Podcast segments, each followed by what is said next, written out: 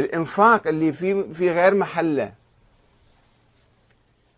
وتبذل وقتك أيام طويلة أسبوعين ثلاثة تقدر تركب سيارة طيارة تروح زر الحسين وترجع. قطاراتها ما موجودة الآن. يعني آه، صرف الوقت والجهد والمال في غير محله. الإمام الحسين ما يريد من عندك هذا. يريد من عندك أنت تحقق أهدافه.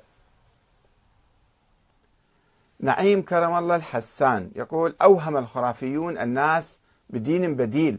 فتركوا دين القرآن وذهبوا إلى روايات الدس والكذب. أحسنت ثم أحسنت. لا يحوشنكم طريق الهدى وإن قل سالكوه.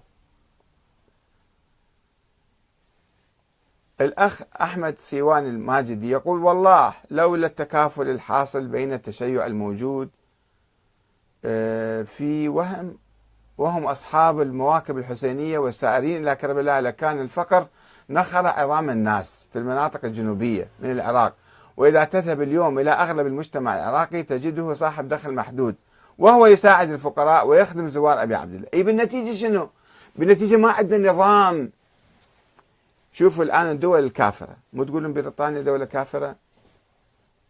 وكانت يعني رأسمالية مثل أمريكا ودول كثيرة مثل هذه الدولة. ناس أغنياء محتكرين الأموال. وثلثين الشعب إذا مو أكثر كان فقير تحت خط الفقر. وبعد شوية اجى كارل ماركس في لندن وشاف المجتمع وقال راح تصير ثورة في بريطانيا. أول ثورة شيوعية سوف تحدث في بريطانيا لحالة الظلم والاستغلال والفساد الموجودة في بريطانيا.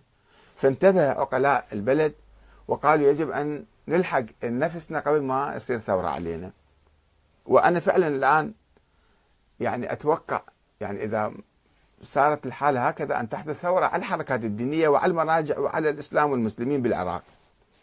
ف قالوا خلي إحنا نأمن نسوي قوانين تأمين اجتماعي. أي واحد ما عنده شغل ما عنده عمل ما عنده بيت نعطيه بيت ونعطيه شغل نعطيه قدر يعني قوته لا يموت حتى لا يروح يسوي ثورة علينا ونوفر له شغل والعمل ونعلم الدراسة. فالدراسة صارت مجانية. والصحة مجانية والتأمين الاجتماعي فالمجتمع سكت وهدأ. وإذا أكو خلل في مجتمعاتنا في ظلم وفي فساد وفي تمييز وفي يعني واحد دواء ما عنده أو أكل ما عنده فيصير فساد يصير يصير ثورة على المتدينين.